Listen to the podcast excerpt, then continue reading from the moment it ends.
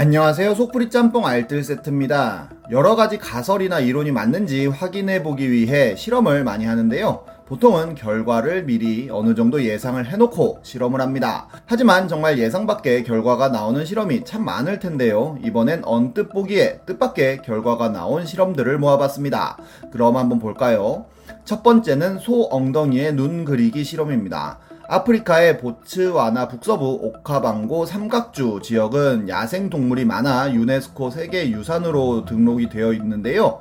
사자와 표범 같은 대형 육식 동물도 많다고 합니다. 문제는 이런 동물들이 이 동네에 사는 사람들이 키우는 소들을 자주 잡아먹는다는 점인데요. 우리나라도 농작물 민폐 동물인 고란이나 멧돼지를 허락 없이 사냥하면 불법이듯이 여기도 표범 사자 등을 잡으면 벌을 받는다고 합니다. 그렇게 동네 주민들의 불만이 많아지자 호주의 한 대학 교수팀이 실험을 시작했는데요.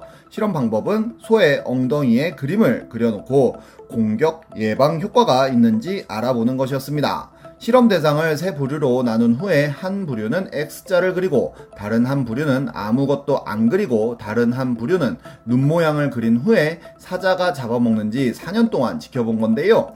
실제로 아무 그림도 없는 소 835마리 중 15마리가 잡아먹혔고 십자 표시를 한 소는 543마리 중 4마리가 공격을 당했고 눈 그림을 그린 소는 683마리 중 한 마리도 공격을 받지 않았다고 합니다. 의외로 눈 그림이 효과가 있었던 건데요. 심지어 X자만 그려도 효과가 있었던 것입니다. 이 실험 결과를 연구팀은 Communications Biology라는 과학 저널에 발표했는데요. 하지만 연구팀은 신중했는데 세 부류로 나누지 않고 모든 소 엉덩이에 눈 그림을 그렸을 때는 어떻게 될지 그리고 눈 그림에 사자들이 익숙해졌을 때도 예방 효과가 있을지는 불투명하다는 의견이었습니다. 실험은 아니지만 이와 비슷한 케이스는 또 있었는데요. 인도의 한 동네는 자꾸 원숭이들이 농작물을 훔쳐가자 별의 별짓을 다 했다고 합니다. 호랑이 인형으로 허수아비를 설치해도 원숭이들은 허수아비만 피해 다녔다고 하는데요. 결국엔 키우는 강아지의 위에 줄무늬를 그려서 호랑이처럼 보이게 합니다. 그랬더니 정말로 원숭이들이 농장에 가까이 오지 못하여 농작물을 지킬 수 있었다고 하네요. 이런 곤충들의 위장술이 그냥 나오는 건 확실히 아닌 것 같습니다.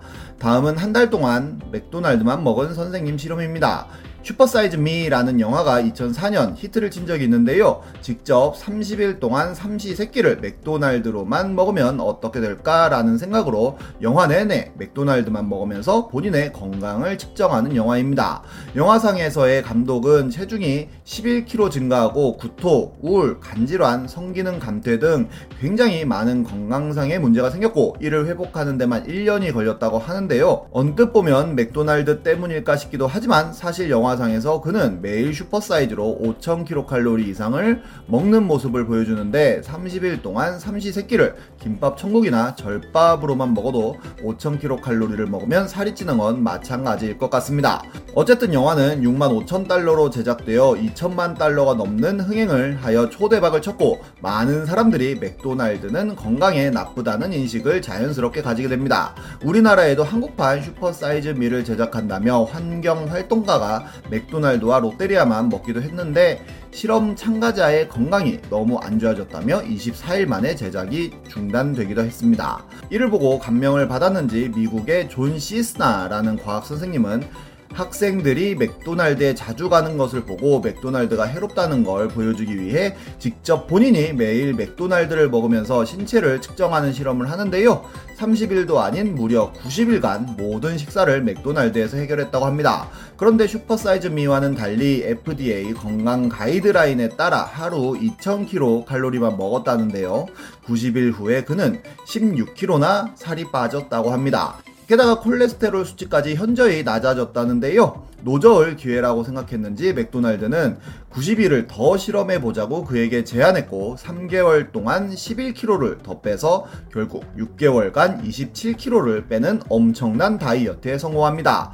웬만한 다이어트법보다 큰 성과를 보여준 건데요. 결국 그는 맥도날드 홍보대사가 되어 전 세계를 돌아다니면서 홍보하고 있다고 하고 나의 맥도날드 다이어트라는 책도 썼다고 합니다. 실제로 그가 먹은 하루의 세끼 메뉴라고 하는데 요. 결국엔 먹는 칼로리가 가장 중요한 것 같습니다. 비슷하게 얼마 전에 미치 펠더호프라는 개사료 회사 사장님이 품질을 증명하겠다며 한 달 동안 개밥만 먹는 일이 있었는데요. 도시락까지 싸가면서 여러 가지 요리법으로 개밥만 먹은 결과 몸의 모든 수치가 정상으로 돌아오고 13kg나 빠졌다고 합니다. 맛있는 개밥 나오면 다이어트용으로 잘 팔릴 수도 있겠네요. 다음은 동공 크기가 지능에 영향을 미치는지에 대한 실험입니다. 눈 크기와 지능이 무슨 상관인가 하는 생각부터 들 텐데요. 미국 조지아 공대의 한 연구팀은 눈 동공 크기와 지능의 관계에 주목했고 실제로 실험에 들어갑니다.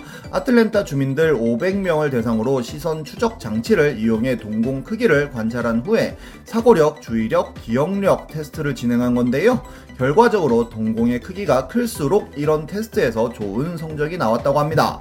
그 이유까지 찾아봤다고 하는데요. 뇌에 있는 청반이라고 하는 부위가 뇌 전체의 신경망에 신경 전달 물질을 방출한다고 하는데 동공이 클수록 청반의 이런 조절 기능이 높아지면서 인지 능력과 뇌 기능에 도움을 준다고 분석한 것입니다. 정말 인체의 신비는 끝이 없는 것 같네요.